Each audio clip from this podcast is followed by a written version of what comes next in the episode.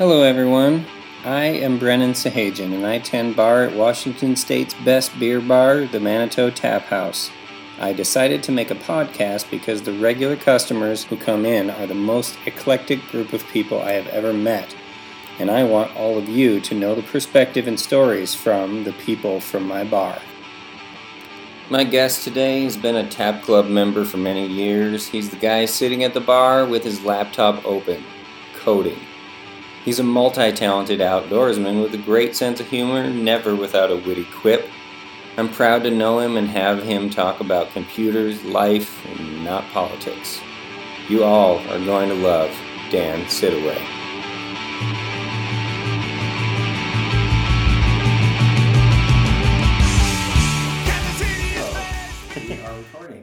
Okay, sounds good. Don't freeze up, Dan. I'm gonna try not to. uh, well, first and foremost, I just want to say thank you for coming, and I appreciate your time. Oh, it's my my pleasure. I I know how important time is, and uh, yeah, I don't want to take advantage of that. Um, so first question, since I did not send them to you, and I apologize. uh, the first question is is a doozy, and it actually could take up a lot of time. Oh. And it is. Who are you? And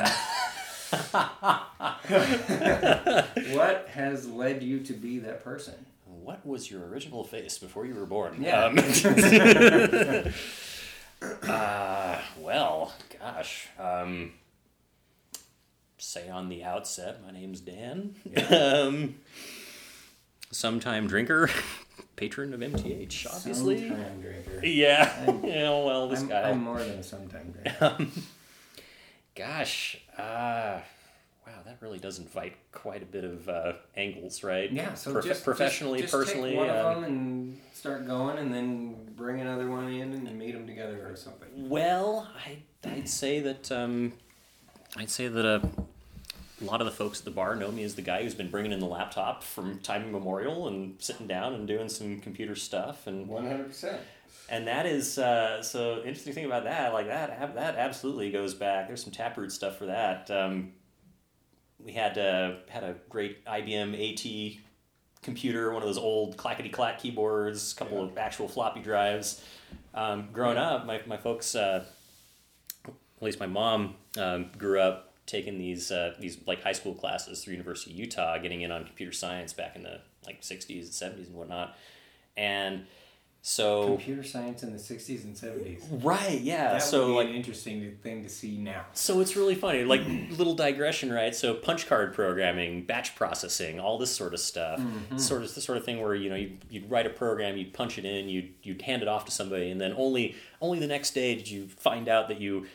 You know, made a syntax error and the thing didn't even compile at all, or heaven forbid it did and it gave you the wrong answer, or all this sort of stuff. So, wow. so anyway, she, you know, she wanted wanted to have her kids kind of exposed to the up and coming personal computer revolution. So we had one of those guys. Um, I remember. Uh, and you had an I B M. You didn't have an Apple. Right. Yeah, we had we had an I B M. I was I was I B M for like all the way through through high school. Um, only got into only got my Apple laptop, the one that you see me with uh, back in like twenty eleven or so.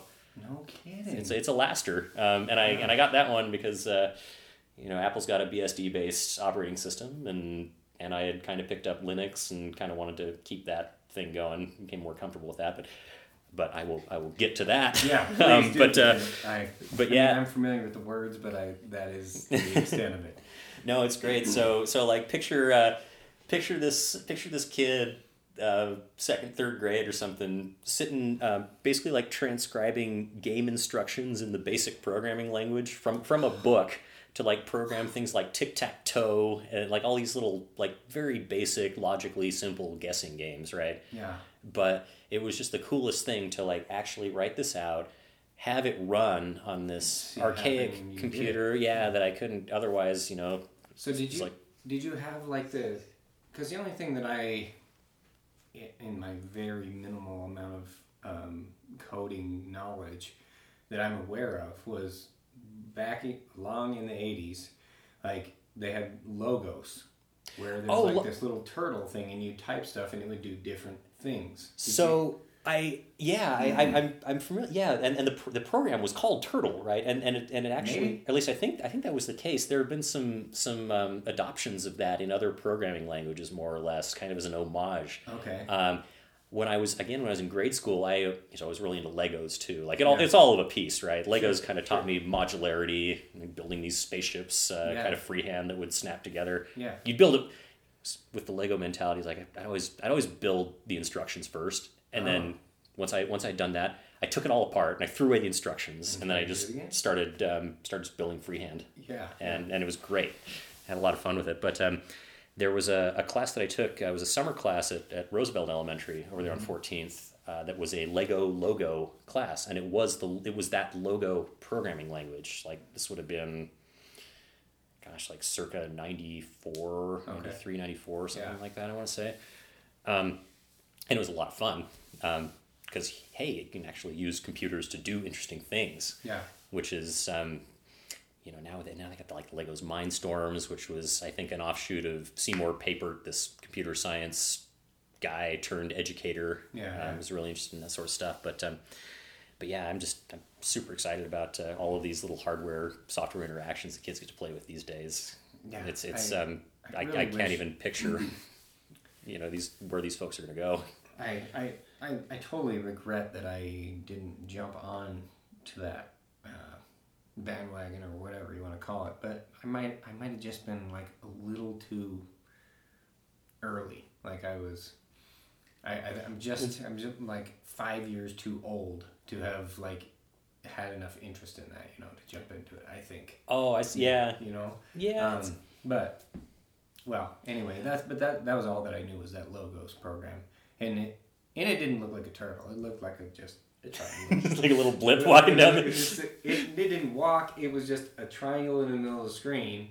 And if you pressed certain keystrokes, the triangle would do things. And that was all that I really understood. Is that if you typed certain things, it would make a circle. Or if you hmm. did something else, it would like do something else. And you could, in depending on how much of the language you knew, you could make it do really like complex like spirograph things. And oh, stuff. Totally, dude. And, and, and it, I mean, I never saw anybody do it, but I I heard that that's what the capability was, and I just I'm like, this stupid thing where you can't even like you have to press up and down and it doesn't do anything. Well, so like... I you know I just didn't get it. And but what you're saying is that like. Your mom forced you into it, and it's so awesome. I wish that I, I, I wish I was in the same boat. Well, and the funny thing about that is, like, I, I mean, I wasn't all that, all that experimental. I mean, the thing about, thing about, basically, I guess all the programming languages from that era. You know, we we talk about, uh, you know, the kind of the bygone days of these great command line utilities, all these Unix, Linux things that were yeah. written, and some some of the old programs are still the best programs because mm. people. Were much more deliberate about designing them. It was it was computer science proper. It wasn't, yeah. uh, hey, I'm just gonna, you know, I've got computing resources, and you know, getting back to that whole, it takes forever for this thing to compile in the first place, so I'm gonna be mm-hmm. very careful about how I design it or how I write it. Um, today, I mean, there's this. I'm not gonna say that people aren't as thoughtful today, and that there's not a lot of tooling around this, but you'll still see people leaning on these old, you know, Unix command line programs that were. That, that date back to the seventies are written by all these computer science luminaries who have long since retired, mm-hmm. and they're st- and they're still the best. Wow! Like they're still very powerful, and a lot of a lot of things are just kind of built on top of that. So, so that was um. So like I, I grew up with after this I B M machine, um, we went straight on to you know a old Packard Bell, sixty six megahertz with you know maybe a couple hundred megabytes of yeah. hard drive space yeah. like. Yeah. And uh, and that was yeah that was running Windows three point one for the longest time, so that was my introduction introduction to like a proper windowed environment. Yeah. Uh, got into um, started dialing up B B S's, clogging the phone line in our house, um, oh, yeah. which was which was kind of the best. My first email address was was off of one of these guys, hmm. um, and that was just yeah it's like hey it's a whole new world. There are all these people out there that kind of are into the same thing, and we're gonna go play some multi-user dungeon games and. Run up our hours worth of daily time allotment on this B B S, and yeah, and then I'd go. You know, a lot of a lot of these folks, I would, you know, so, some of these were my classmates that we just happened to be on the same bulletin board, and we'd meet up at middle school the next day and talk about, oh yeah, yeah, did you you see my level up or my stats or wow. my fight with this guy or whatever. And and that, you know, that cut both ways. I remember I kind of got like overzealous at one point, uh, as tends to happen. Like the top player basically just stopped showing up. So his character was deleted after thirty days or whatever it was. Right. And I bumped to the top and I... I just became a freaking tyrant on this. Like, I just go in and slay everybody who was even approaching my level. And um, I remember there, there was a buddy of mine. We're we're still really good friends. He lives out in Cheney these days, and we collaborate on music from time to time. But he was um, he was one of the he was like up there in kind of the pantheon there. And and I remember fairly shamelessly like picking a fight with him online and, and slaying his character and showing up the next day, and we were. We had to iron that one out. It's like, oh wait, we have to see each other in real life. Right. Yeah, exactly.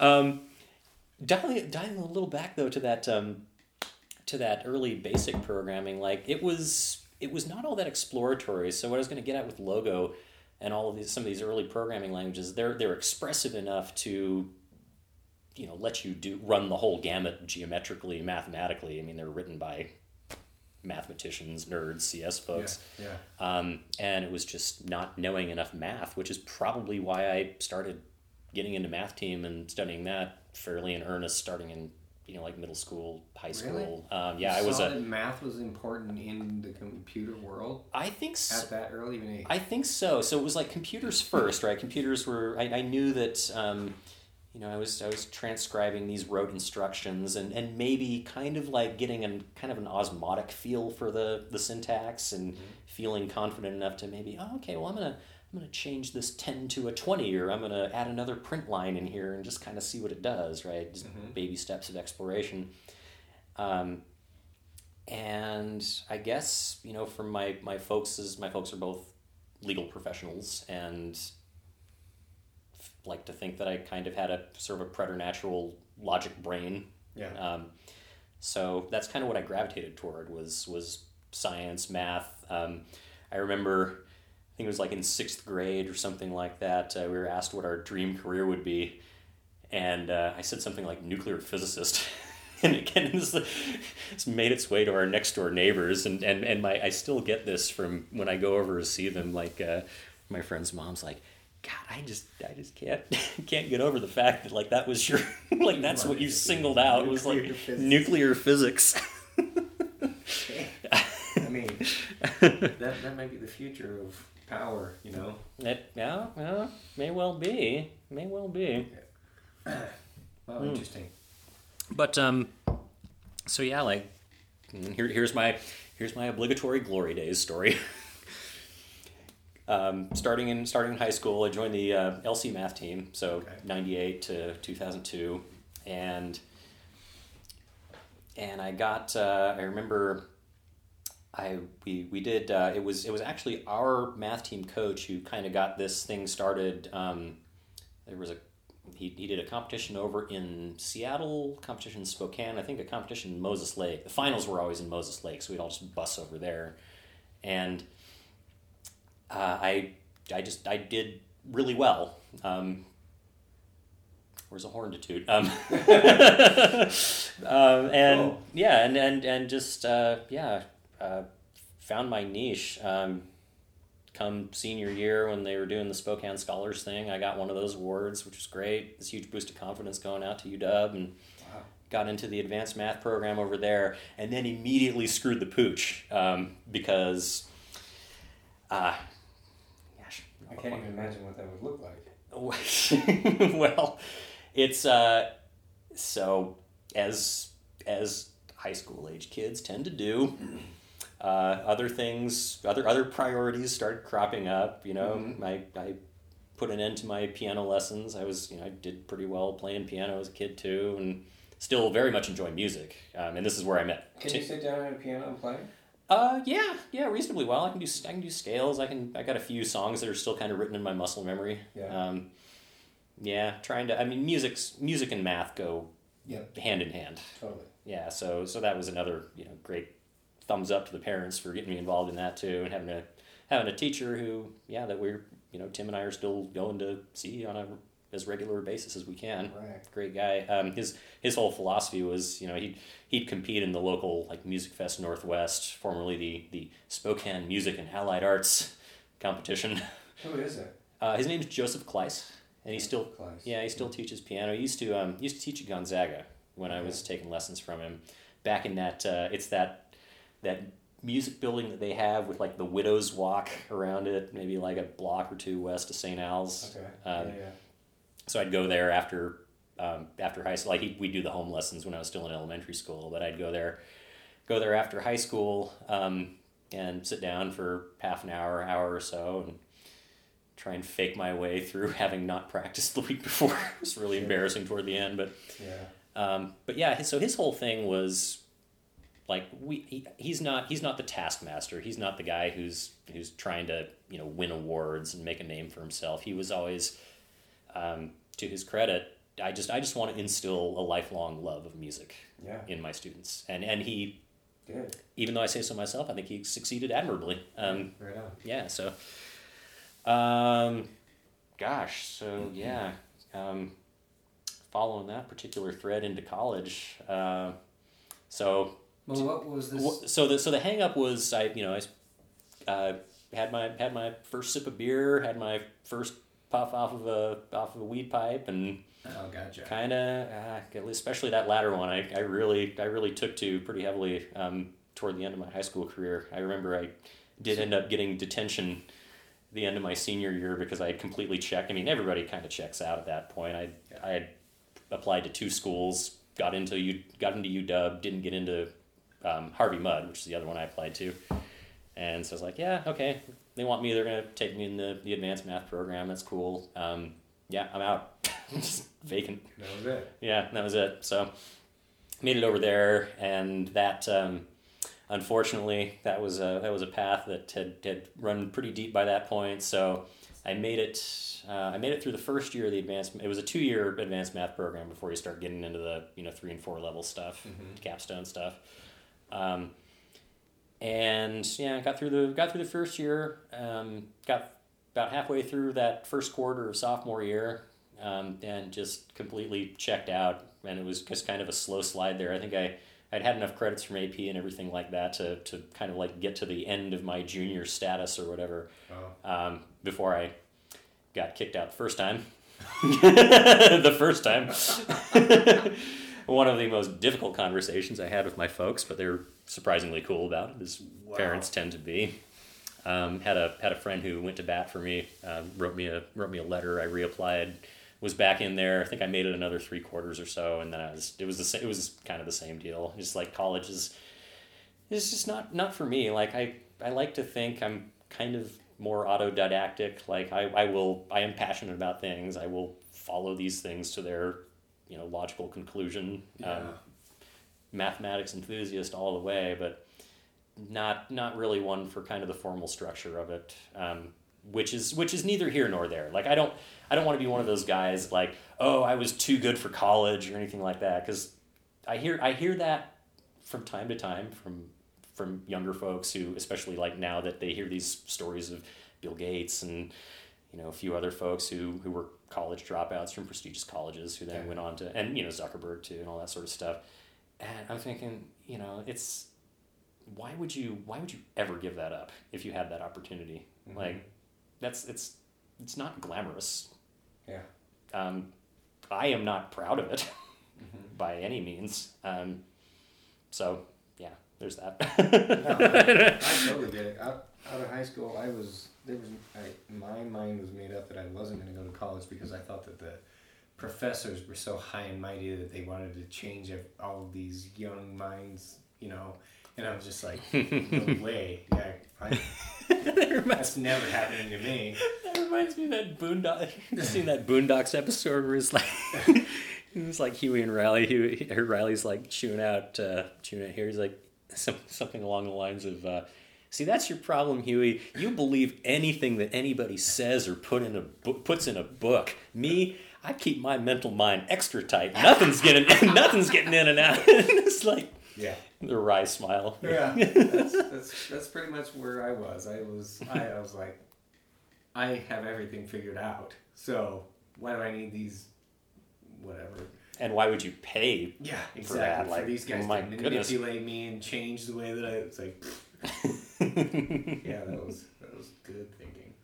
And I will say, um, the the thing that I that I did get out of... Um, probably the best thing I got at U W. I don't, I don't want to discount discount the you know the math math stuff that I went through there, because I did learn a whole lot. Um, but I think think my favorite thing that I got out of U W was uh, uh, one of my former uh, math team classmates who was a year ahead of me had gone to U W and and uh, gotten a job at the engineering library there on mm-hmm. campus, and she got reached out to me and said that they were, you know, hiring another student assistant to work the circ desk and shelve and do all this sort of stuff. And and I go in for that interview, and uh, and they sent me this this this woman. We still stay in touch. Like every time I'm over in Seattle, she's still the manager at, of the circulation desk over there, and we just chat it up all the time. She's great. Um, cool. But uh, went over went over for the interview, and you know they're kind of like getting a feel for my like organizational skills, um, and so I, I volunteer the fact that yeah you know I've been curating this M P three collection for for like four or five years ever since uh, you know ever since Napster or whatever. Oh yeah. Um, and we went like quick aside like my my family we were we were over in D C in um, April two thousand one when all those hearings were going down, right? So oh, no kidding. So I. Um, I, you know, begged and pleaded with uh, with my folks to let us go to this, you know, pre-demonstration event the yeah. night the night before. I think it was like Ken, one of the Kennedy Center, some Kennedy Center in Washington sure. D C Like, uh, and freaking Sean Fanning was there, Chuck D was there. These people was that I've been Lars reading Ulrich about. There? Lars, I imagine Lars would have been booed out of the building at the time. Um, yeah, who who were like the. The four horsemen of the anti uh, anti Napsters, like Lars and Missy Elliott, and there were a few folks who came out really early on and said. Well, Lars was, and Missy Elliott were big. Well, Lars was kind of the biggest. Lars one. was the spearhead for sure, and then there were there were a few folks that got to kind of jump on that bandwagon. But hey, look at look where history got us, yeah, right? Exactly. It's all streaming now. Yeah. Um, yeah. Hey, whatever. You know. But but uh, but yeah, so we went to that event, and then uh, my my younger brother and I, uh, my youngest brother, I got two younger brothers. Um, Youngest brother and I uh, went down to this little diner, which was the unofficial meetup spot for this, you know, waltz up to the Senate chambers where they're having the hearing. Got these sky blue Napster cat T-shirts with the date on it. I wish I had saved it. I think oh, it's like sitting yeah. in a Value, Value, Value Village bin somewhere at this point, or hopefully maybe occupying a place in somebody's closet. But uh, yeah. Went wow. up, went up there. Uh, it was, it was, I was, it was my first visit to you know the halls of power up on Capitol Hill, and it was a lot of fun. And never dra- yeah, so they um, that's actually I think one of the first. So if you you know do the Google yourself vanity sort of thing, mm-hmm. um, that used to be one of the first things that came up for me, and and the, the best part about it is I remember. Uh, so we got interviewed by by some local paper out of D C, out of D C and. And my younger brother is quoted as saying something like, uh, you know, in response to, why are, why are you here? Oh, he dragged me along. Well, I'm sure he is glad that you dragged him along. I, I think he, I think he, yeah, he wears that as kind of a badge.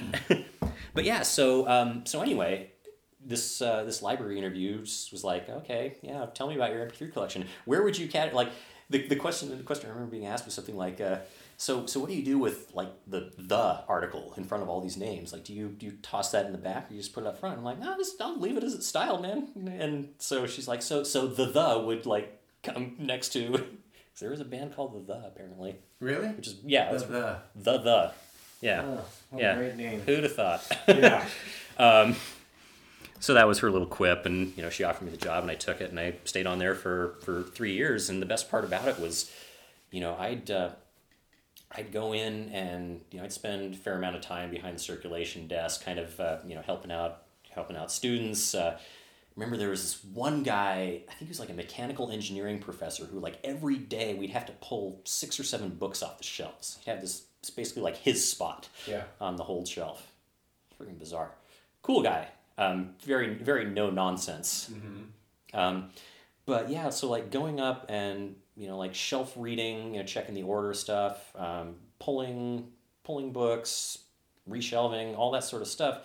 Um, I would I'd be doing this, and I'd be I'd be just like scanning the shelves just as a matter of course, and find some book that I thought was really cool. So I'd flip out my notebook and make a little make a little note of it, and sooner or later I started checking out a bunch of these things myself, and and it was just um, it instilled mecha- the specific mechanical engineering books. Oh no, not the mech-y stuff. Oh, uh, more oh. more the you know the the math and oh, computer. Gosh. Like we had a lot of stuff on you know reference books on protocols like T C P I P, um, yeah, uh, ton of ton of, like more hardware based sort of stuff. So, you know, if I wanted to learn everything there was to know about, uh, oh gosh, what is it like, cell phone broadcasting protocols or something, mm-hmm. I could go pull a book off the shelf that I'd probably end up spending eighty bucks to buy if I wanted to buy it on Amazon. All this stuff is thin but specialized. Yeah, I bet. So, so it was great to have access to that and. Uh, And yeah, it just instilled in me like this lifelong love of the library system. Like to this day, I I go out of my way. I don't buy books. I don't buy D V Ds. I request them through the library. Um, interlibrary loan, tops. Yeah. Um, and they and frankly, like the Spokane Library will will buy quite a lot of, of what you request. Um, no kidding. I did a public records request, and again, like yeah, super vain of me to do so. I kind of wanted to like get a. get a catalog of like the stuff that I'd added to the collection, right? So I got this, I, I asked them basically for like my checkout records and, and request records, stuff like this. And I, and I get this list and, uh, and it's just, it's, I don't know. It was, it was just really interesting. Like it's nice to, it's nice to be able to be a part of a community like that. Yeah. Like it's, yeah, it's part of it. You, I, I guess, at least for my part, like it started off really selfish, like I want this book, um, and now it's more like, oh well, I I wouldn't request it if I didn't think other people might benefit from it as well. Like, hmm. or at least I make I, I make a point of filling out filling out the form a little bit more completely than I do because they always ask about how'd you how'd you hear about it, um, yeah, what's your attachment to this? So, one that I requested most recently that they they did not buy because it was. A little bit of a pricey item was the the Criterion Collection Lone Wolf and Cub D V Ds. I'm not familiar with them. It's a uh, it's a manga series from the seventies. Oh. Um, if you're are, are you familiar with the uh, like Wu-Tang Clan, like J Z Z's yeah. Liquid Swords totally. album? You know you know how that album begins. That my uh, dad was the yeah the greatest samurai in the empire. Yeah. Shogun's decapitator. That but is the Shogun was afraid of it. Yeah, oh yeah. He wasn't Beautiful. scared of the Shogun, but the oh. Shogun was afraid of him. Yes. Maybe that was the problem. I'll oh. dude, I'll just I'll spit yes, I'll just spit I that one out in long form. But I love that. And they brought that back for Kill Bill Volume Two, right? So yeah. so like they're watching that. She's watching that with her daughter, and the that that is a one hundred percent a R Z A contribution. Like they're he and Tarantino were sitting around shooting the shit at some point. It's like, hey, wouldn't it be cool if we toss some Shogun Assassin in there. So Shogun Assassin was a nineteen eighty mashup of the first two, I think there's like seven films that they made in Japan in uh-huh. the like early to mid seventies based on this series. And they're, I mean, brutal as all yeah. hell, as you might imagine. Um, but, uh, but yeah, the English language version is what, is what they sampled. Oh. In like and like all of that stuff in Liquid Sword, the choose the ball, join you know choose the sword, join me, choose the yeah. ball, join join your mother in death. That's all Lone Wolf and Cub. No kidding. Yeah, oh, yeah. That's awesome. So I said, I always, I've always wondered like, where, where is this stuff? So and then yeah, the other well, incidentally, the other big one. So yeah, thirty-six Chamber Shaolin, naturally, like uh, all those um, Gordon Liu movies from from back in the day. Yeah, and that's. That again is probably another R Z A influence, like because Gordon Liu was cast as uh, Pai Mei in Kill Bill films, yeah. same dude, yeah. and uh, yeah, so it's it's all it's all a rich it's a rich tapestry. Yeah, yeah, for sure. Um, so yeah, they they didn't buy that one for me on budgetary reasons. I I still like to think it's because they went to Amazon and read the reviews and it's like, yeah, this is really gory stuff and probably not palatable to. The entire library audience, yeah. But but they're pretty. They've been they've been pretty good. Um, and so yeah, the ability as a college student to be able to like to know that there is this whole system in place, and and you know if they don't have it, somebody else will, and they'll get it to me. And um, and so yeah, like if I was cynical about college before, I that only increased it because you go to Seattle Public Library and ask them to hey, do this. Like, well, that's, I mean, Goodwill Hunting, right? a little, a little bit, a little bit, yeah. hmm. I don't, I, yeah, I, I wish I wish I had a bit more of a memory for that. Sort. I need, I need this stuff like beaten into me with a stick sometimes, but. Um, well, I, so, well, this, this leads me to ask you, like, so when you, when you're just thinking of, you know, this person inside my head that's talking, do you think, like, I mean, what do you think? You think it's the a math-loving computer whiz? Or is that is that the person who you define yourself as? Or so I, I think the I think the best way to put it, um, the way I like to put it is uh, so my you know my, my mom, like I said, you know went went through all of this. You know, she's very very studious. I mean, both my folks were studious, but my mom was always on the straight and narrow. Her her dad was a was a lawyer, um, well respected lawyer in Salt Lake who. Mm-hmm. Um, Yeah, I'll, I'll, there's an incidental story story there, but I'll hold off on it. Um, but uh, you know, she, she she was always she's always been like the the the Spock, I guess, like the f- very shamelessly logical. logical yeah. yeah, not I'm not to say that she's not emotional or anything like that. Sure. She absolutely is, but but um, excuse me, she's um, she's got more of a I would I would say like more of a precise way of thinking. Mm-hmm. Um, regimented way of thinking. Uh, my dad, who grew up on a farm in uh, in southeastern Idaho, uh, ended up. Uh, so, if I recall correctly, the the arrangement among his among his folks, my grandparents, uh, was that. So my my grandfather was Mormon. My grandmother was Catholic, and it was something like we're gonna we're going to raise him Mormon, but he's going to go to a Catholic college. So he graduated from uh, I think it was South South yeah South Fremont High School, and went to Notre Dame, oh. and um, and then ended up coming back to uh, University of Utah, um, Quinney School of Law, and that's where my folks met. Um, oh, okay. So all this to say that you know, my dad has always been more of the people person. He mm-hmm. is he will chat up anybody. Uh, he he really just loves to get to know people. Cool. And so I like to think. Um, I, I was absolutely an introvert as a kid, mm-hmm. without a doubt. Like we did, I was in the Tessera program in, yep. in elementary school, and we did the whole Myers-Briggs, you know, yep. here's your four letters or whatever. And I was basically the most, you know, cloistered, introverted type there was. What were you? I think it was like an I N T J or something I N T J, like that. I'm an I S T J. Oh, okay. Yeah. Oh, man. So. All right. Yeah, I understand. And I remember uh, one of one of my one of my teachers was like, "Well, you know, we're going to take this test, and it's not written in stone and anything like that." But uh, but but I found myself, you know, becoming a little bit more of an extrovert mm-hmm. these days, and kind of adopting my, my dad's way of thinking. So all this all this to say that, um, I've got my mom's brain, I've got my dad's heart. Cool. Yeah, oh, right that's on. how that's how I like to sum it up. All right. So. Um, yeah, I do, you know, in, in my, in my quiet personal moments, I do think of myself as like the, you know, the studious, regimented computer yeah. programmer type, mm-hmm. but, um, you know, why keep it to yourself, right? Which is kind of why I like, kind of got into like math tutoring, like in, in high school, certainly I was the guy that, um, you know, we'd go and meet at Starbucks and I would help people through their homework and oh, okay. teach some classes on, uh, you know, I took the A B test as a junior. So going into senior year, kind of helping, helping the calc teacher generate some enthusiasm for taking those, trying to explain mm-hmm. these things in my own words. And oh, yeah. yeah, so, um, and I did, uh, I think it was, gosh, would have been probably like three or four years ago. I was a um, homework center uh, assistant at North Central.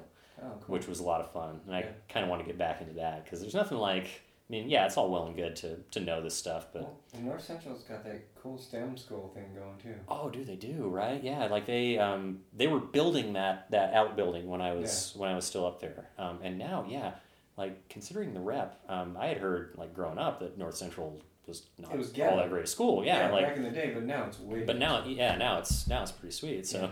Totally cool. Okay, yeah, more power to him. Yeah, well, I mean, and you know, you should you should look into that.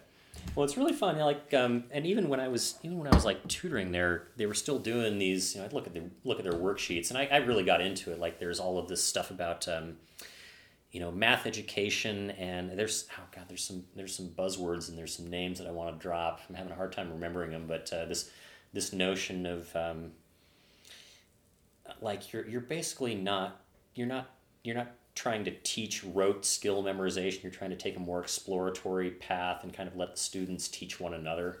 Sure. There's a, yeah, I'll try to remember the, the name for it, but but like I'm I'm reading these books, right, because I want to take this whole thing seriously. It's like the constructivist um, form of, like, Montessori style. Kind of, yeah, it's very Montessori-ish. It's it's got yeah, it's got it's it's got a name for it. I'll I'll I'll remember at some point, but. Um, But I come in like I'm I'm all jazzed about this being like maybe here's what they're trying to do, and the um, so this is for, for through the Communities and Schools program, which I later learned Ben Stuckert was a kind of like a part of mm-hmm. in a in a big way. Um, but uh, like chatting with these folks, it was it was kind of um, yeah this is what we'd like to do. But then I see the worksheets and it's like, here, do the same problem like eight times.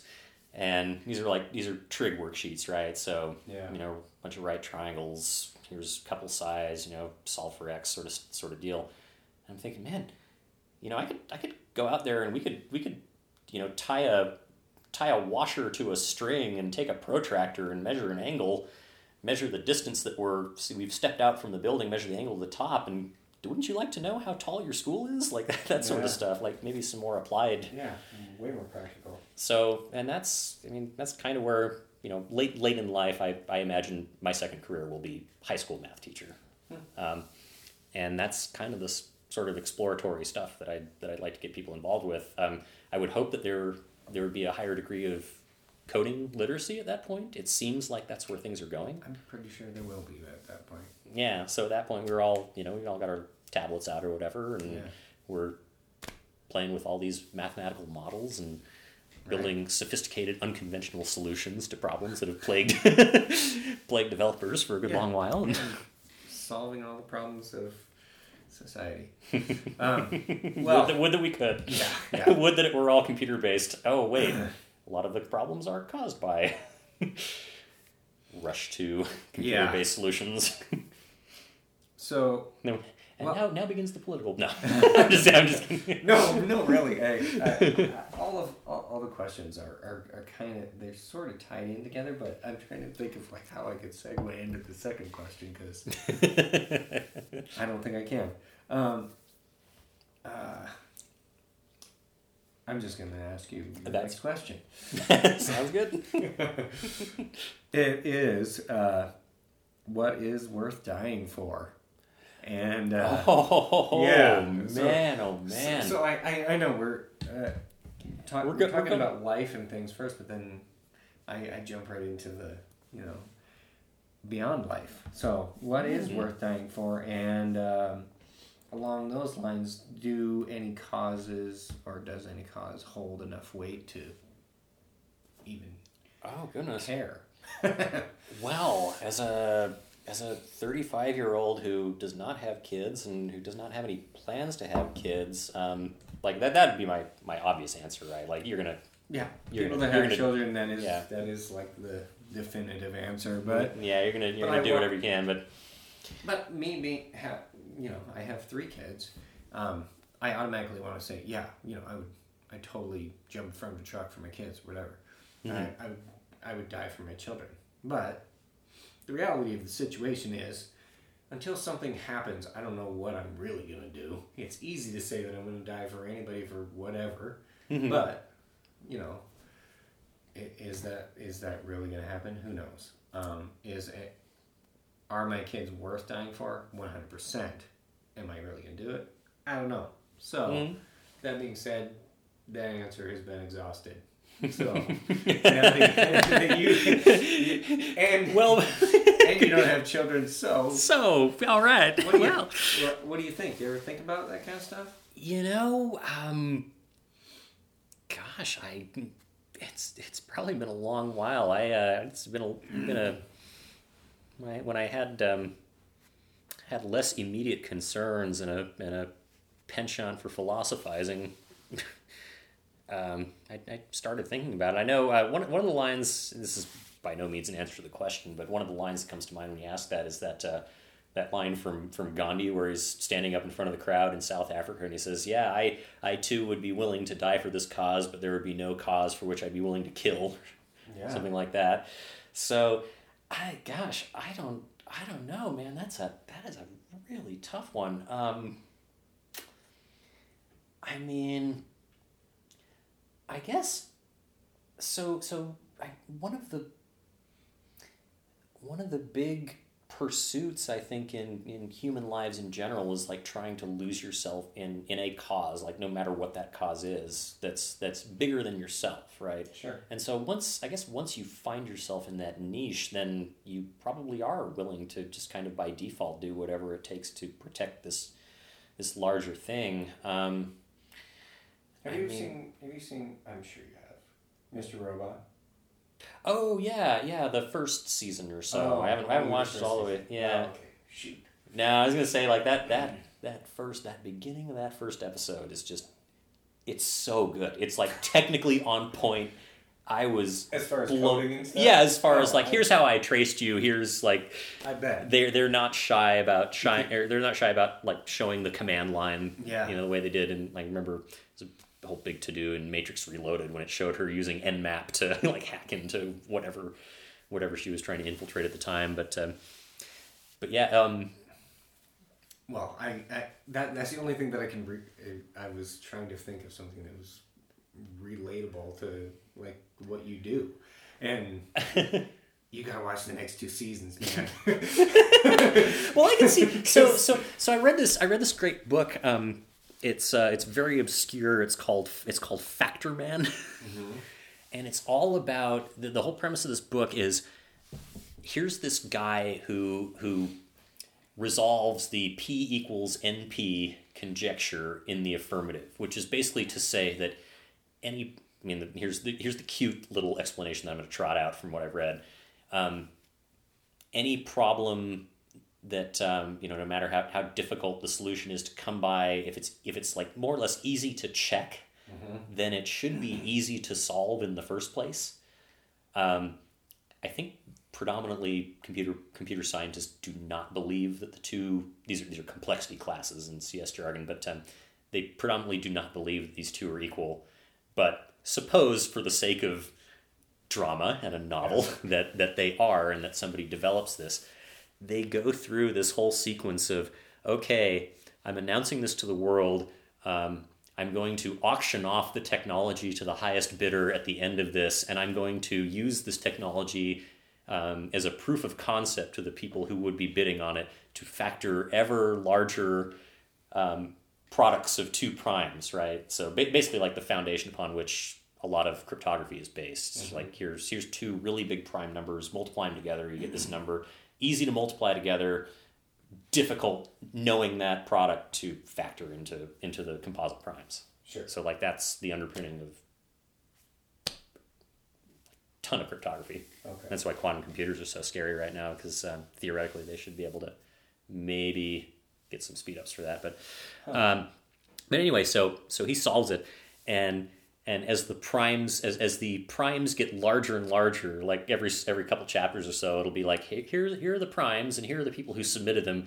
Toward the end, it's like celebrities. Like he does a little homage to the Firefly cast. Like Nathan Fillion submitted one. Uh, you know, you know all these folks. Firefly cast, awesome. And then and then the very last one before he's doing the auction, it's like, uh, you know, Tim Cook of Apple, Jeff Bezos. Uh, uh, God, it would have um, the new the new C E O. Whoever it is from Google would not have come on yet, but um, but yeah, it's all all the, the people who would actually be bidding on this, and I think Apple ends up winning or something. But uh, but yeah, this this notion that there is this it, like if that were to exist, um, you know, and, and if I were if I were to have possession of it, sole mm-hmm. sole possession of it, I I could imagine putting your life dying on. Not to let that fall into the wrong hands because. That would, I'm, I'm looking at your map right now and I'm thinking like, how would that change the geopolitical climate, right? Like, yeah.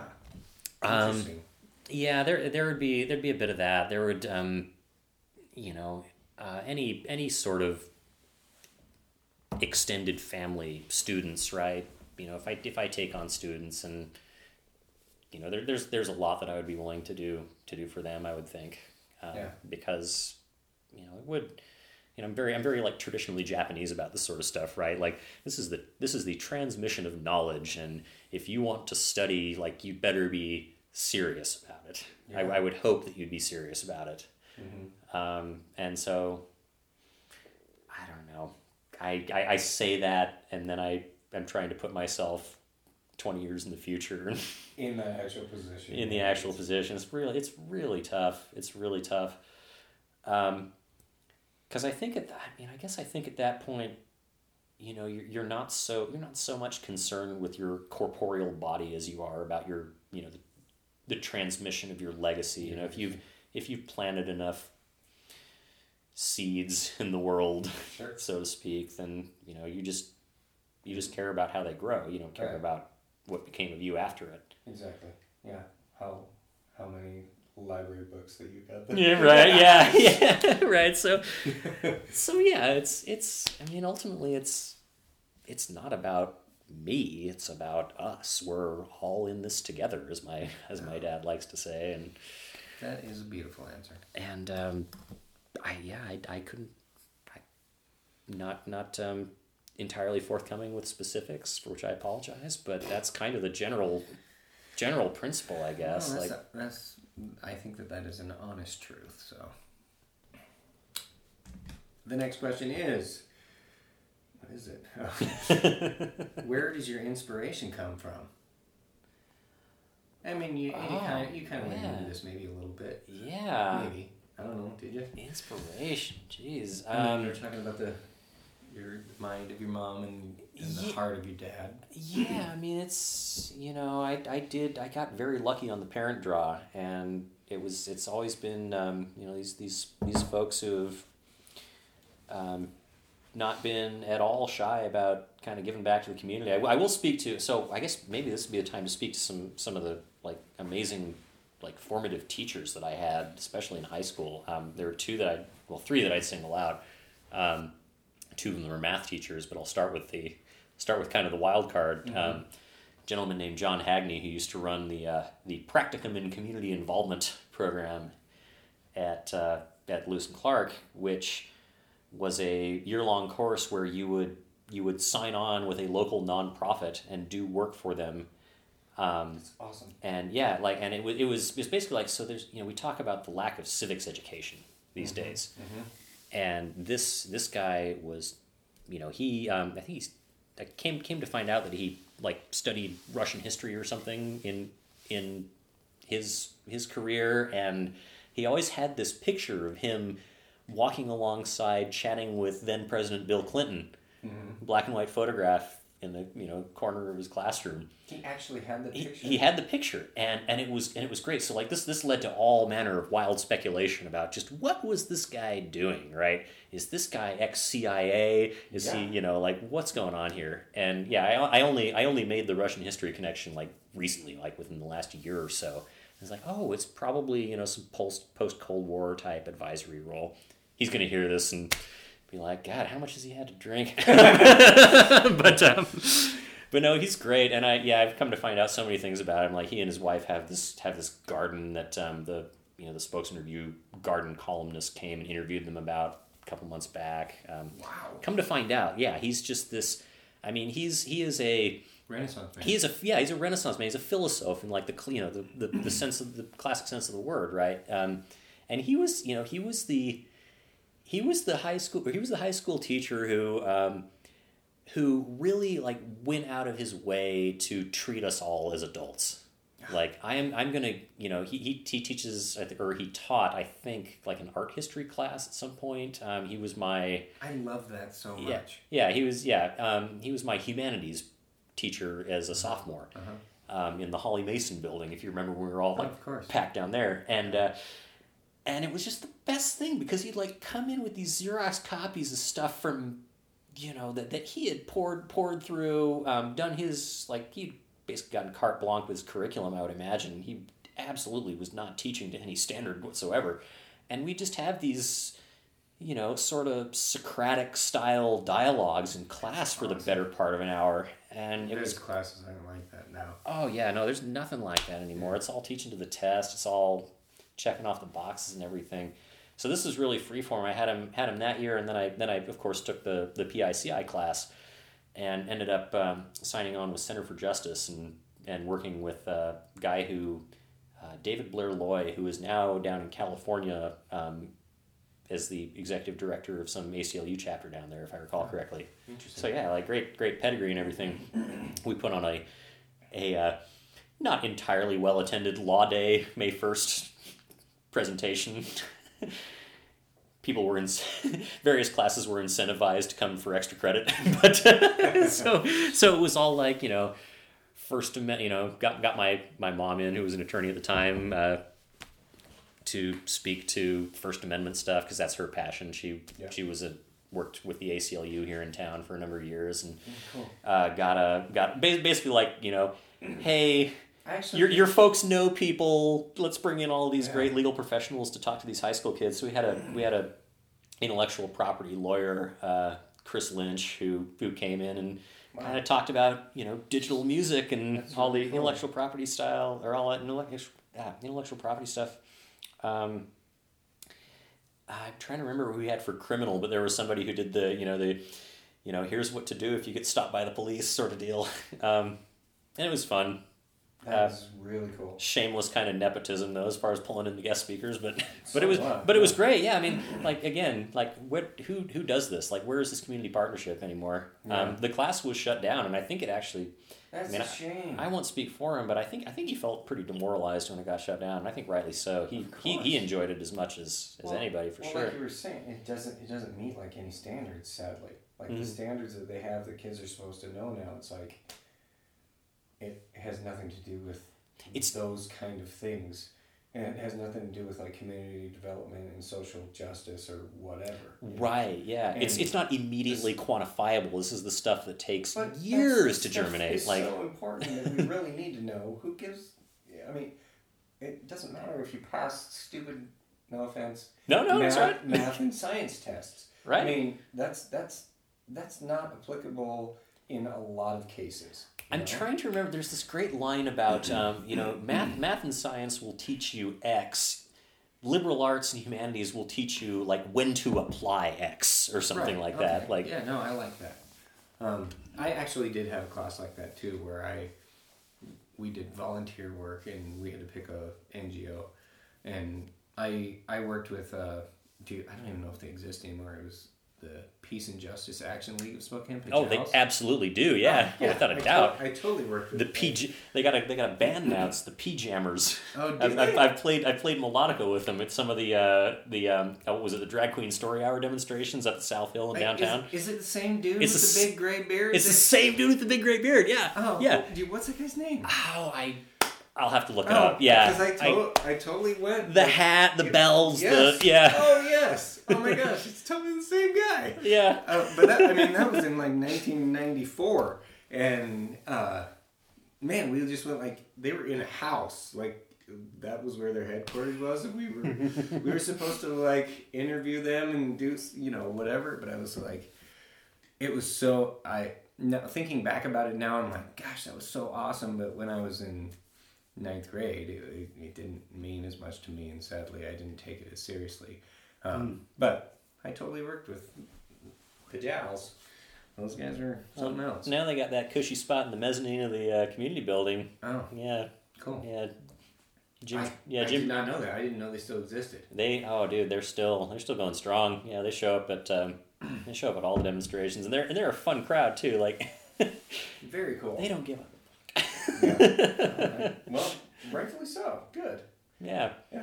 Well, right on. So that so, was so that was that was a civics inspiration, the math inspiration. The re- the reason I want to be a, a teacher later in life, um, it's it's twofold. It was uh, it was the the math team coach all throughout um, all throughout high school. This guy named Greg Sampson, who uh, who God, what an interesting guy. He had like he had a really great sense of humor. You could tell like he was. I mean, he was he was one of us. He was he was one of the nerds. Mm-hmm. But he also um, like he he had this sort of farm.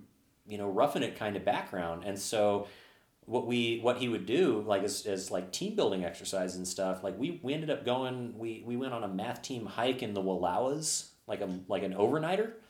Um, math team yeah. hike? Oh, it was great. Oh yeah. Um, wow. We'd, uh, you know, he'd, he'd enlist the math team to, like, help with these competitions, right? So we would write the questions for, like, the elementary school kids. Um, we would, we would grade, we would proctor. Like, I remember being, you know, I remember grading tests, you know, watching, uh, you know, be, being the judge when people would pull these little levers and the speed rounds and everything. Um, That's incredible. And it was so, I don't know, it was so much fun. And, and, uh, yeah, it was like, so, so we do the hiking trips. He took us out to his property one time and we all, we made cider. Like we, he had a freaking cider press. Oh yeah. We all took home a gallon of it. It was the best. Oh. It was so much fun. I, I and, know. Yeah. And so, yeah. I actually I mean, do that every year. We, we, Jenny's family's got a cider press and stuff. It's so cool. Oh man, that's yeah. what's up. Yeah, we uh, yes, it's awesome. We uh, I think we're probably going to be doing that this next year. My dad, uh, we so we've got uh, we've got a pergola in the backyard, and we're we're growing some some white grapes up there. Mm-hmm. And this year, my dad finally got in his head to harvest them early enough. You guys are going to smash them. Stomp on them? We uh we he already made some wine, and oh my, oh my God, he um he did not anticipate how much sugar was in those guys. Because when it when it finally finished fermenting. Mm-hmm. Uh, it, it tasted like I, some fortified uh, stuff. Like I remember, so I remember I'm, I'm, I'm sipping on this like, you know, but, uh, and thinking back to, uh, my, my enterprising, uh, my enterprising high school friend, former weed dealer, uh, one, one of these guys who was just like an adult before any of, any of the rest of us were very mm. responsible, very, um, anyway, like he, he was, he was making peach wine up in his, up in his garage attic or whatever, and so we would we'd get lit off of that stuff, and it, you know, tasted like shit. Oh, gotcha. It'll get you drunk. Um, it was yeah. It was just, who cares what it tastes like? Let's drink it. Right? Yeah. Exactly. So, um, and then so and then I, then I um. So junior year, junior year was really interesting, and this is going to be a little bit of a segue. Um, so junior year. I, I spent my first semester out at Cheney High School um, because my my brother, um, my immediate younger brother, the one who lives in L A, um, got himself into some trouble in middle school and had to go to Cheney for a year. Um, and I, you know, being the older brother, was like, and, and, and being pretty pissed off at the circumstances surrounding all of this. Mm-hmm. Yeah, not not going to go into it, unfortunately, but. Um, uh, Suffice it to say, it was in the days of zero tolerance. Yeah. Um, so he was out there for a year. I'm like, well, fuck y'all. I'm sorry. No, no, that's fine. Yeah. Um, I'm I'm gonna go out and, you know, get my get my brother acclimated to the spot. So, um, ended up going out there, and oh god, my train of thought is oh. No, sorry, no train. Uh, where's my train of thought? Oh right, got it, got it back. Nope. Yep. So uh, so after I got back from that, which which was great, had a had a fun time. Uh, I was actually, I was actually on the um, a member of the Cheney High School math team, and went to face the L C folks, and we're all waving at each other across the table, and and I did not. And this is the funny part. Like I did not get to face them head on, but I had made friends with a couple of uh, couple of like minded folks at Cheney, um, mm-hmm. and uh, and we're sitting there in in the audience. And they're this is the speed round, right? It's a yank on the cord yeah. sort of deal. And we're getting these answers right off the bat. And we're just waiting. And then I'm thinking, man, wouldn't it be just so much fun to have been on that stage? Anyway, um, so so um, this is all this to say that when I went back to L C in, in January of that year, um, to... two thousand one, yeah, January two thousand one. Um, I was in my, I was finally in my math team coach's class, mm-hmm. um, and he bumped me up to the the calc class, and that's where I first met this gentleman named Rick Biggerstaff, who I uh, took two classes from as a senior, or well, no, no, took uh, sorry, took took. The calc calc class again as a took the calc class as a senior um, was a uh, was a T A for his remedial math class as a junior, And it was just it was it was really interesting to see this guy, because he wanted to teach he wanted to teach the gifted students, and he wanted to teach the folks who were playing catch up. Yeah, he he didn't want to do anything in between, and I found that really interesting, um, because it, it spoke to me even then. Like this this guy like wants to light a fire yeah. under people. Um, if you're if you're not liking math, he wants you to he wants to get you to like it enough to keep going. If you really love it, he wants to send you off to college just totally prepared. Yeah. And so I was I was doing the, the T A thing for him, and he invited me to sit in with the calc students for the rest of that s- semester mm-hmm. as a junior. And so that's how I ended up taking that, that A B test. And and man, it was oh God, I just I just loved it. I mean, I, I really felt like I was ready to hit the ground running then, and, and just wow. seeing how this guy was, like how he worked with these students who, you know, just, I mean, this, it terrifies me to think of what it would be like to do this now with like cell phones in class. Um, but even, even then these, these, a lot of these students really didn't want to have anything to, anything to do with it. Yeah. And I still, um, I've seen, I've seen some of the students that I worked with around town, um, not, not as frequently anymore, but, um, you know, ten years ago or so, I'd come back for, you know, from Seattle for holidays and whatnot. And I'd see these folks and they still recognize me, and it's, and it's great. And, and I like to think that, um, you know, to, to, to be a teacher that inspires, that inspires that level of engagement, right? right? To, to, to, to be so shamelessly passionate about this subject, because kids are smart. Kids know when you're just phoning it in. Oh yeah, hundred percent. Yeah, and so like these these these folks were these folks wanted to do it, and you could tell. Like even as a even as a kid, like yeah, these this is not just teach not just a teaching gig for them. That's so awesome. Yeah. Yeah. Uh, so that's I mean, yeah that's that's definitely some inspiration as far as the as far as the math thing is concerned. Uh, yeah, again, com- computers have always been more or less just my own yeah sort of sort of hustle. I mean, I had a. I had a good teacher at um, when I was kind of on the on the slips at U W. I started going to Seattle Central Community College up there on Capitol Hill on Broadway, and uh, that was where I first got my taste of um, kind of like database-driven webpage, like dynamic webpage design. Like here, we're gonna pull these records, like and pretty much any anything functional and personalized that you would see on the web these days. This is my first intro to that, and had a guy who was yeah just super down to earth, adjunct professor, worked in the industry. Yeah, um, that was that was pretty cool. That was a huge confidence booster. Um, that's so oh, that's so awesome for me to hear, because I mean I, I you know I'm a teacher, and I, I I want I, I mean, I, I don't know if it's selfishly, but I totally want that. I want to like I I want some kid to be inspired because of something that I said, or something that I did that like. He he knew was not me just blowing steam, you know. It's like, no, I'm passionate about this. This is this is important stuff. Mm-hmm. Gosh, that's awesome to hear. Well, and the, yeah, the, the whole politics of education, I mean, I can understand wanting to put metrics on things, but you you have to be reasonable about what you're measuring, right? Well, these these these things take a while to come to fruition sometimes. With and our the, the current fact that Secretary of Education confirmed by conf- only only only in that position because Pence had to come cast a tie-breaking vote, if I recall correctly. Is that real? Yeah, I think so. I think a little bit a little bit of trivia there. I think Pence had to come in and do his president of the Senate role and well sign off on that. Good on him. Thanks a lot, Mike. Uh, this is a crack not to Pence. This is yeah. a crack of... Uh... Oh, still good? Yep, still good. Well, no foam emergency. Anyway, I'd, I'd rather actually not get into politics.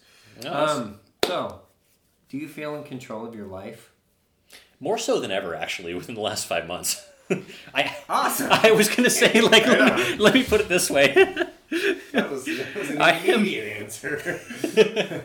Yeah, so I um, and it you know it's all relative, right? Like, yeah.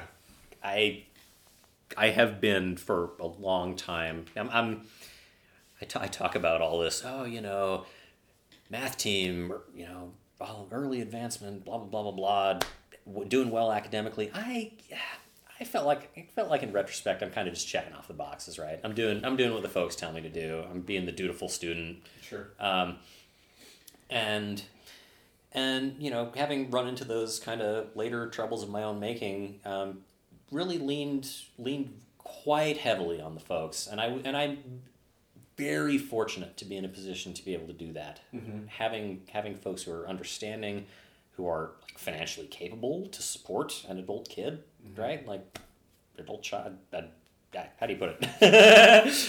Man child. Uh, um, but uh, but no, they've they've always been they've always been great about it, and and I you know, I, I say I say more so than ever because yeah, I, as as you know, um, had this. Great uh, pick of pick of three jobs back in May. Mm-hmm. Um, ended up going with the bank, and I I am self sufficient. I'm saving money. Um, Tap House is probably one of my big budget items. Probably one of my biggest budget items, but happy with it. It's good. Good. You know, gotta get my gotta get my society in. Um, but. Uh, But yeah, it's it's it's something I've had I've had chats with my folks about this. Like there's there's nothing like nothing like financial self-sufficiency to make you feel in control of things. Oh, now now that being said, like I think I think I would feel a lot more helpless had I not had some of this, you know, civic engagement and upbringing. Like I, again, I, I don't want to get into politics either, but just I, I hear I hear helplessness, helplessness, I hear apathy, um, and I just I I understand it, but I don't necessarily see why folks aren't more willing to get engaged because there are opportunities out there, and maybe it's just an education thing. Honestly, that's that's probably it. People just do not know enough or do not have a sense of their mm-hmm. own power in the system that we're in. Um, I think that's a huge part of it. Mm-hmm. But well, and, and you know, the battle for attention, right? Like. Well, that's just we're a, we're, mon- we're monetizing that's a human it. And, condition. Yeah. yeah. Um, so yeah, I mean, yeah. Suffice to say, I, I, and, well, and, and maybe okay. So here's an interesting segue, right? So, end of high school, uh, late June two thousand two, my folks send me off on the National Outdoor Leadership School month long hiking river program. Um, in like southwestern Montana, central Idaho. Jeez. So this is basically like that we're. Sounds awesome. Oh no, it's great. No, and and it was it was life changing for me, and here's why. They um, they outfit you with like a sixty pound pack, um, basically kick you out of the car with a couple of, you know, I think we had a trio of instructors, mm-hmm. and you go out and you hike from point A to point B, and you know. Wow. I think I think it was like eight or nine days, and then, then you'd go. They they picked us up. They brought us back to re-equip, and then we did another little hike through another range. Um, Is it all a bunch of city folk that don't know what they're doing? There were like there were I think two or three folks from Martha's Vineyard. One of whom I one of whom I had like I really got to know quite well. And and oh and here's so here's a here's a here's the funny part. I brought a lot. there, there, there are plenty of funny parts, but, but here's here's what here's one of the things that made me one of the one of the more popular people on that particular trip. I mentioned my I mentioned my slide into into cannabis consumption. Oh, I was the only person who had the foresight to sneak about half a dozen joints in with my Whoa. pack of playing cards on the trip. So. So after a after a long day of hiking, and we all made camp kind of far away from others, uh, we yeah we we'd occasionally and I and this is like kind of how I kind of how I justify it. I air quotes here, but uh, um, I I didn't break in my boots all that well, and I didn't have a lot of mole, moleskin along, so I had blisters like a like for days. Um, To the point where, like, I when I finally started complaining about it and went to the instructors, they're like, "How in the world? How in the world have you been like pulling off?" Well, I'm not going to tell you. I got my own little pain relief thing going on, but uh, But yeah, we had some we had some good little like campfire conversations with that, and oh, I'm sure you did. And it was great, you know. It's like responsible indulgence, right? We're all out here in the wilderness, and you know, I've I've never looked back. I don't apologize for that at all. Um, What's to apologize for? Yeah, yeah. Technically, we're not supposed to be doing it. Did the instructors catch? Did the instructors catch wind? I like to think that they did, and they let it slide, but... Uh, I'm glad somebody had a good idea. so, so being on that, um, it um, it instilled in me, you know, like, here here's basically all that you need to get by. Like, here's here's what's important. Mm-hmm. You you need to be able, you need, you need a, a warm sleeping bag. You need, you know, enough food, need the means to cook it. You need a campfire to sit around, and you need and you need you need people. You need people to share it with. So, um, all this to say that when I got to college, uh, I was a very strict minimalist. That's awesome. I didn't I didn't like I didn't adorn my, you know, uh, when when I moved out of the dorms, um, moved in with some folks, like, my room was just this monastic cell, like not a whole lot on the walls. Didn't didn't end up spending a lot of money. Um, ended up taking, actually, this is another fun fun aside. Uh, so I was on the, the meal plan that my folks had for me um, at U W that first year. I kind of ate like a bird, just because mm-hmm. that's how I am. Had about eleven hundred bucks left over that they gave me in a refund check. Pocketed that, and my, my brother and I... Um, told my folks we were going to Seattle, and I've I've told them this story, so I have no problem with it getting out, but like, uh, told my folks we were going to drive over to Seattle for like five or six days to visit some friends over there. We took our, uh, my dad's eighty-three Land Cruiser and drove down to San Francisco to visit a completely different set of my brother's friends. That's awesome. And uh, yeah, just road tripping, trading off on the wheel. Uh, I think we stayed in, we stayed in Eugene, either Eugene or, well, yeah, it would have been Eugene. Um, at a little motel there, and did the rest of the drive the next day. Drove across the bridge, and like picture, awesome, and, and and like our, our like our soundtrack for that was like things like friggin' uh, Paul's Boutique by the Beastie Boys, um, a lot of Sonic Youth, a lot of Nirvana. Um, oh yeah. My, because my brother was was and, and honestly has always been the the musical aficionado, like pop musical aficionado of the group. Oh, okay. And he even like he did a deep dive into classical. Like he was buying buying up Deutsche Grammophon records used um, when he was back in town here. Wow. It's got like f- three or four shelves of just these great classical vinyls.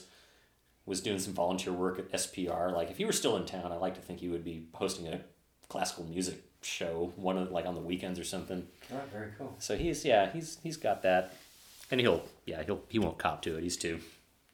He's the strong, silent type, um, but uh, but yeah. So we just had we just had such a good time on that trip, and then um, yeah, just coming back from coming back and starting college with that. Uh, yeah, I I, I went uh, I went in very short order from from uh, one of the one of the people who maybe had a bit more life experience going in to kind of shamelessly clinging to the glory days uh, by the end of it, which. You know, I just I just don't cool. see any reason to change, man. Like, a lot of um, a lot of what a lot of the, you know, I, under, I understand people taking on responsibilities, and it's part of being an adult, right? But insofar as I don't necessarily yeah, don't feel the to, drive to, yeah. right? Yeah, like, no, why I'm should I? You. Why should I?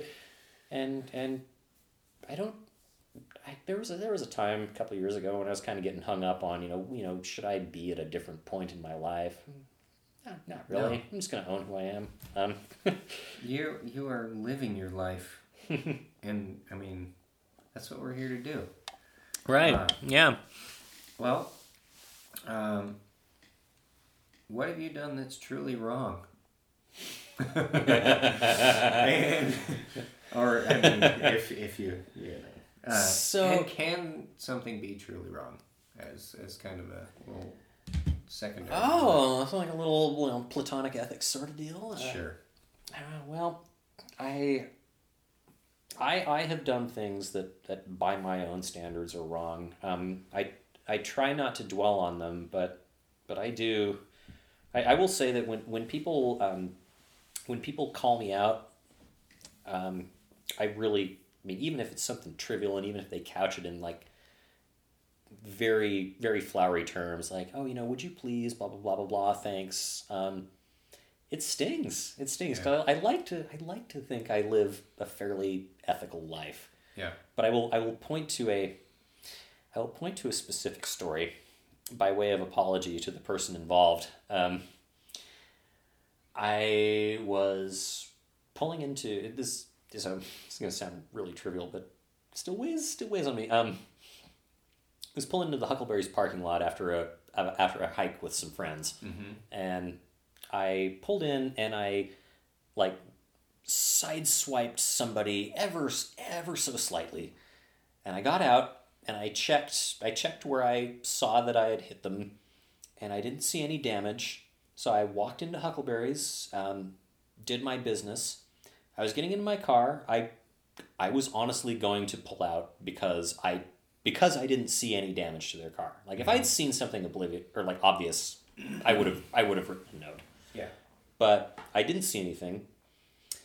Um, I'm, I'm about, I'm stepping into my car, like about to step into my car. And I hear this person shouting from the, the ace, uh, over there.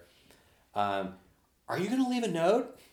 Are you gonna leave a note because because you know for the for the car to the car that I just saw you hit? Like very shrill, judgmental. Yeah, yeah. Um, and and here's here's where I, I mean here's where I feel really wrong. Apart from apart from not just like leaving one out of out of course. Like it's not it's not my judgment call to make. Right. Um, but I I said something. Like, oh, I like made a big show of going up and looking at, at everything. And it's like, oh, well, of course I'm going to leave a note. And she kind of huffed and walked off. And, and it just so happened, and I was about to I was about to go and write a note at that point, but just so happened the owners of the car were coming up. And I said something like, oh, um, you know, this this woman, um, you know, I, I didn't, and this this was a, this was a straight up lie on my part. Straight up lie. Um, oh, you know, I, I didn't I didn't think I hit you, but this woman tells me that I did, and here's where I think I here's where I where she was pointing to, and they look at it, and you know it's the same sort of thing. Like, no, there's I don't see anything there. Um, it's all good. So I was explaining this um, to a friend of mine not three or four days ago in a mm-hmm. similar conversation where we were where where at least I was a few drinks in, and and uh, being like. And, and he's trying to assuage my guilt by saying, oh, this is just some busybody, like, didn't have anything better to do. And I, the way that I ended up explaining to him is, like, it's it's not about, it's not about that. It's not about whether or not I did something objectively wrong, because if I, because if this person hadn't been there and I had just driven off anyway, then it seems that nothing, nothing. would ever have come of it anyway.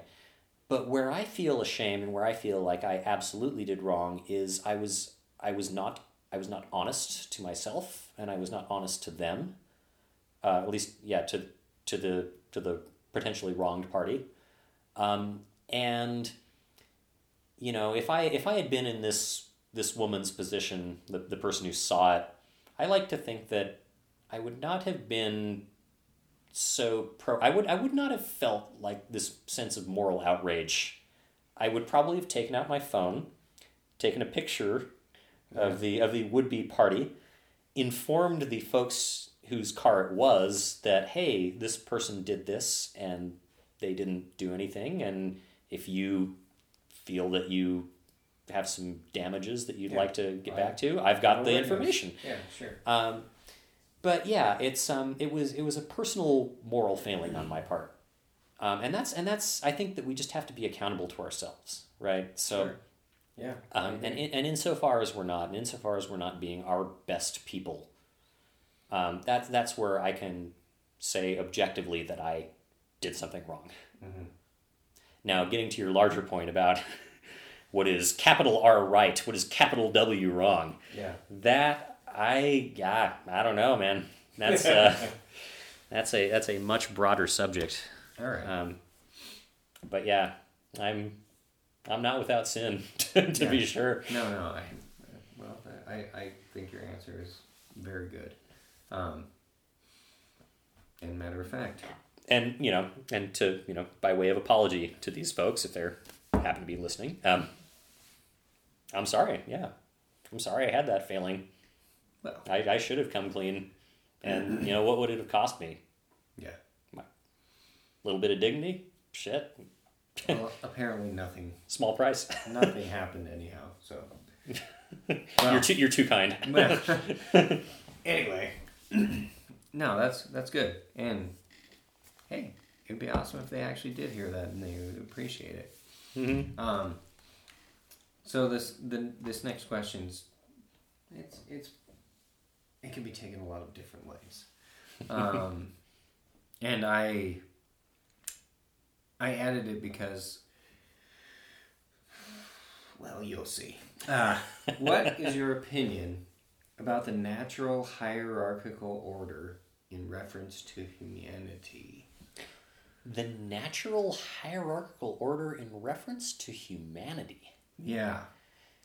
So like hu- like like humans are the apex predators and put on this like uh, I didn't specifically think of it that way, but God but, made the but, world for us or like, like I don't know. Sure. Like, I mean, that's what I, that is actually why I worded it so oddly, uh, because It's it's a combination of a lot of the other questions that I wanted to ask, and I wanted to narrow it down, and I wanted the people to answer the question in a way that oh, okay. is their perspective on it. So, yeah, if you want to think of it as the apex predator thing in, in a world where we are the virus, or...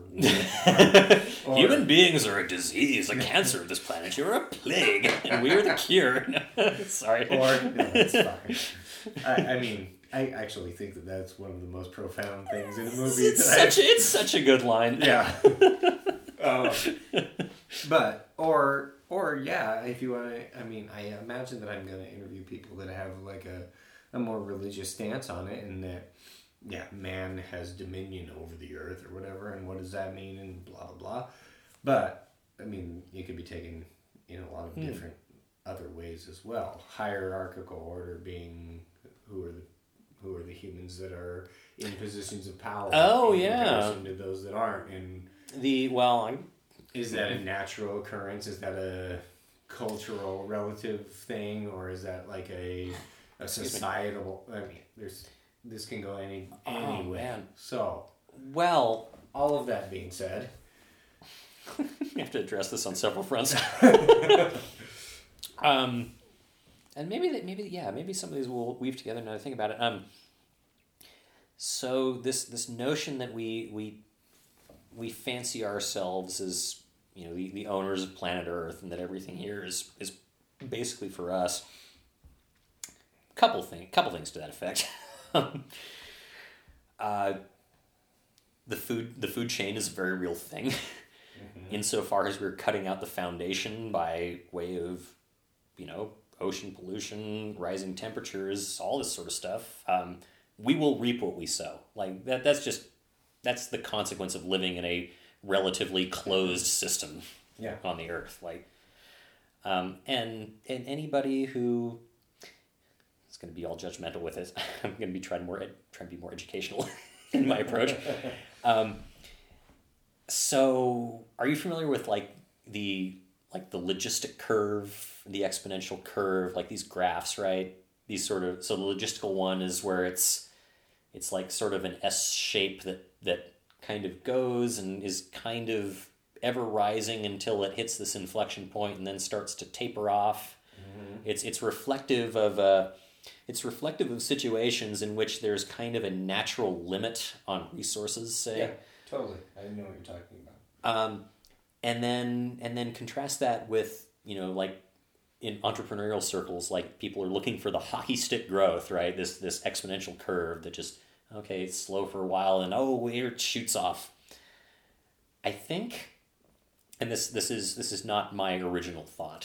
I read this somewhere and it just resonated with me, but I think that a lot of folks um, believe that we're, with regard to like economics, right? We're going to continue on this ever-increasing upward trajectory. And my thought is, that's kind of myopic. I think I think we're probably on the first half of the logistic curve.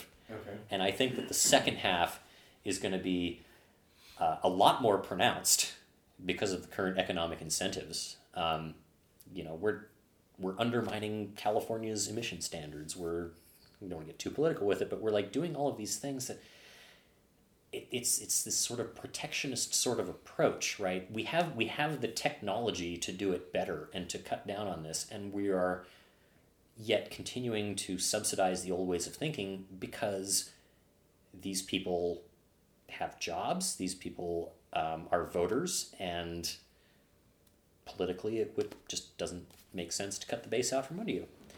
Um, I'm sympathetic in one sense. I think it's tremendously short-sighted.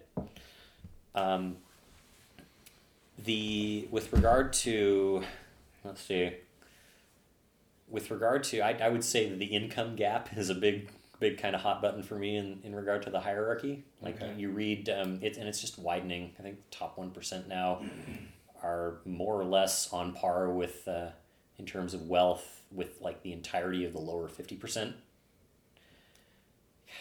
Sorry, I'm going to sigh and take a drink here, uh, thinking about that. Um,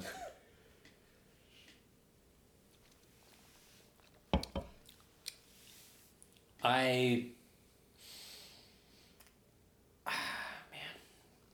I just, I just don't, I just don't understand it. So like, so, so the technology, we're, we're, we're getting to a point where a lot of, I mean, a lot of blue collar jobs are, have already been automated out of existence, but we're getting to the point where, you know, we got things like the G P two language model that can more or less make these predictive sounding texts and everything. Um, We've got all of this sophisticated machine learning and A I that is butting in on what, what quote unquote white collar workers would be doing. Mm-hmm. And and it's it's really interesting. Like I don't want to like stand in the way of change, but I do I do think that I, I am sympathetic to things like uh, maybe like universal basic income to the extent that we need we, we it, it doesn't make sense as a society to drive people to poverty and crime, right? When we could just be assuring a baseline. And this sounds like what I mean, Yang is really pushing. Yeah, I mean, so, I, gosh, I'm I'm just trying to like. So if we go with if we go with the current paradigm, like the, the current paradigm basically says.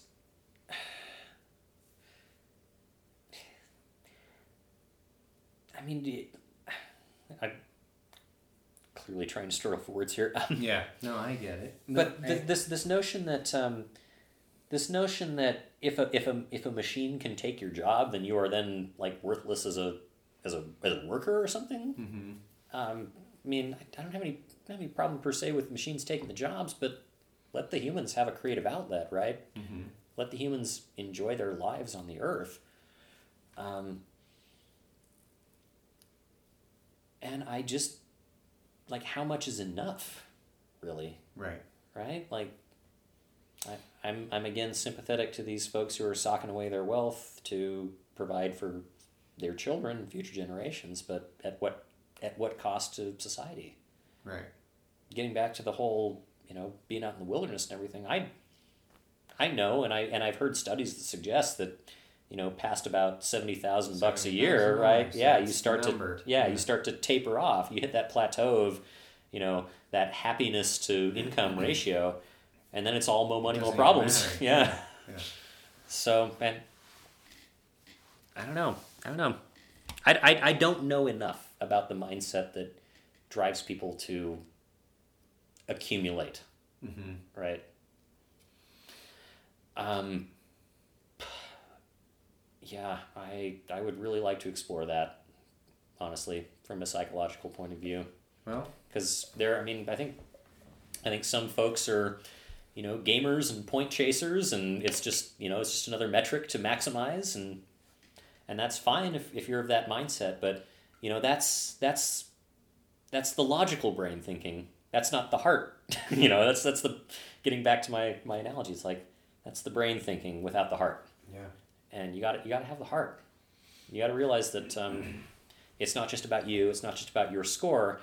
it's not just, and I think Peter, Peter's, I've heard spoken to this at the bar a few times, like, you know, philanthropy is all well and good, but you can turn off the spigot at any time. And what what is really needed is more of a social justice aspect to it. Progressive taxation, you know? I don't know. I don't know. one hundred percent. Having having only been having only been making a uh, you know, fairly decent amount of money for the past five months, you know, maybe I'll maybe I'll become a Republican here in a year or so. But oh, geez. the one the one that I heard was uh, so so one of my one of my best friends. Uh, he's he's the person I'm probably going to be going to Seattle next weekend to pay a visit to some of these folks, and we've mm-hmm. known each other since elementary school. He is he grew up in a conservative household, and he was the shameless. He, he was the guy who, in, in college in Seattle, was rocking the Bush Cheney two thousand four bumper sticker on his car to troll people because he's a griefer. and uh, and we all loved him for it. And we haven't been able to pry who he voted for in the last presidential election out of him yet. I, but, I, hope, uh, I hope he doesn't ever tell you. But no, I hope he doesn't either. he's uh, he's but but that's the thing, like, you know, we we have... we have interests that predate politics. Right. And and it's just great. And and this this here's my here's my nugget of wisdom that I'm going to drop. And I was I was trying to tell Karin this earlier this evening. Um, the only I, I firmly believe this. The the only thing that can disrupt a deeply held belief mm-hmm. is a more deeply held belief. Like one hundred percent. So you know, if, if you're if you're not going to appeal to somebody by arguing partisan politics, you you go straight to the family or the pocketbook or, you know, something like that. Um, and and frankly, the whole the whole trying to trying to treat political debate like it's a gladiatorial match. Not really feeling it. Yeah, I know. There are people who shall remain unnamed, who. Make a sport of it. um, but even even even they in their, their confessions to me have suggested that, yeah, that's, they just don't have the patience for it anymore. Yeah. yeah. And, you know, the only thing you can do is understand and, and hope that in a good-natured conversation you will maybe plant some seeds that, again, take root down the road, that they, you know, in their in their emotionally vulnerable moments when they're sitting in bed at night, going to sleep, thinking over the day, like, oh, that's an interesting point. Right. I might, and, I might, and I might have to think tr- about that. Right, exactly. Like you're saying, do and do they truly believe what they're saying, or are they just repeating something that they've heard? Right. And hopefully the information that you're, that you're sharing among each other is going to change something. Right. And yeah. and I and I like to think um I like to think that we're still maybe, I mean, maybe not entirely at the same sort of mean level of discourse, right? Um, and might have ramped one way or the other. I will say that the volatility, whereas it used to be like maybe like this, it's, it's just all different now. Yeah, it's way it's way more erratic.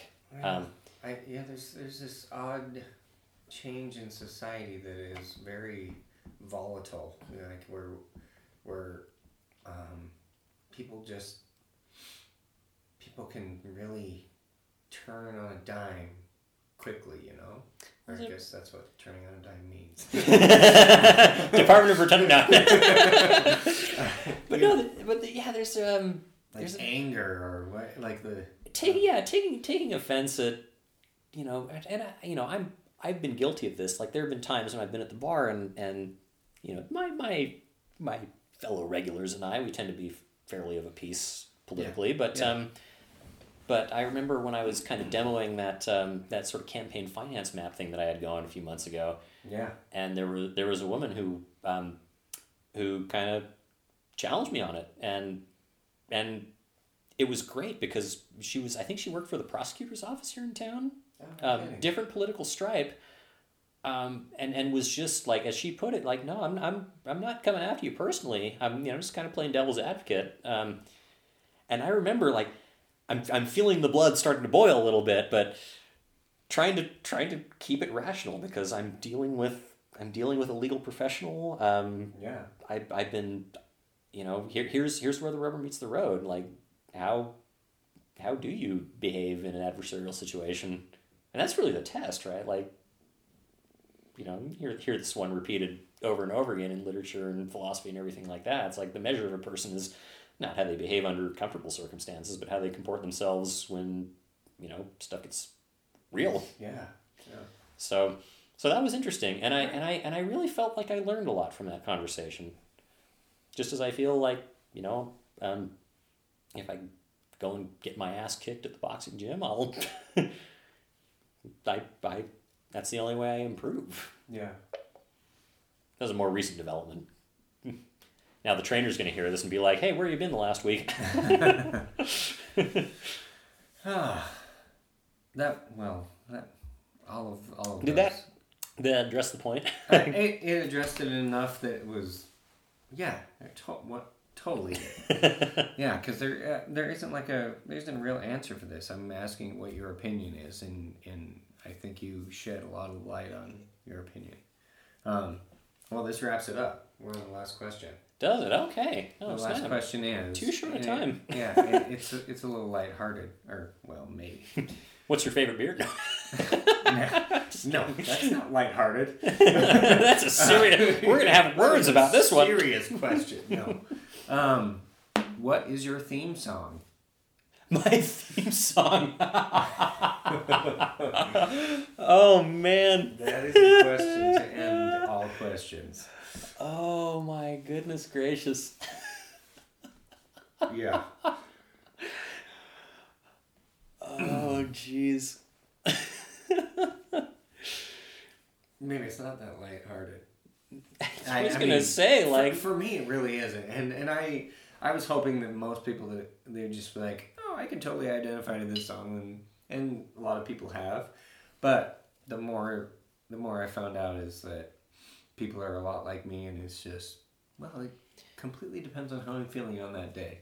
So yeah, it's it's pretty it's it's it's pretty all over the map for me. I I I will say I when I was when I was still a fairly petulant young man, um, I identified a lot with uh, with with Jealous Guy by John Lennon. You know that like piano ballad that he does? I about... do not think I do. Oh, it's great. It's great. Um, it's basically like the story of my romantic career through high school. Huh. Like having, having, you know, crushes on people who that were unrequited. And yeah, yeah. Um, yeah, I was I was trying to catch your eye. Thought that you were trying to hide or something like that.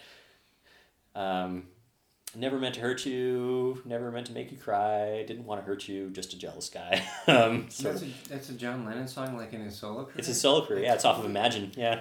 Oh. Yeah, it's a great song, beautiful song. Um, I would say, I mean, honestly, the ones the ones that came to mind were both, uh, were, were, were um, like theme songs from television shows. like like, inv- like Invader Zim, which doesn't have any lyrics to it whatsoever, but it's just this... Uh, I mean, you're familiar with the premise of that show? I don't at all. Huh. It's this kind of misanthropic uh, alien that that gets sent to Earth as a as more more or less as, as punishment. Like they're trying, he's his, his superiors are trying to exile him, and so they yeah. send him to conquer the planet Earth, and he's doing a horrible job of it.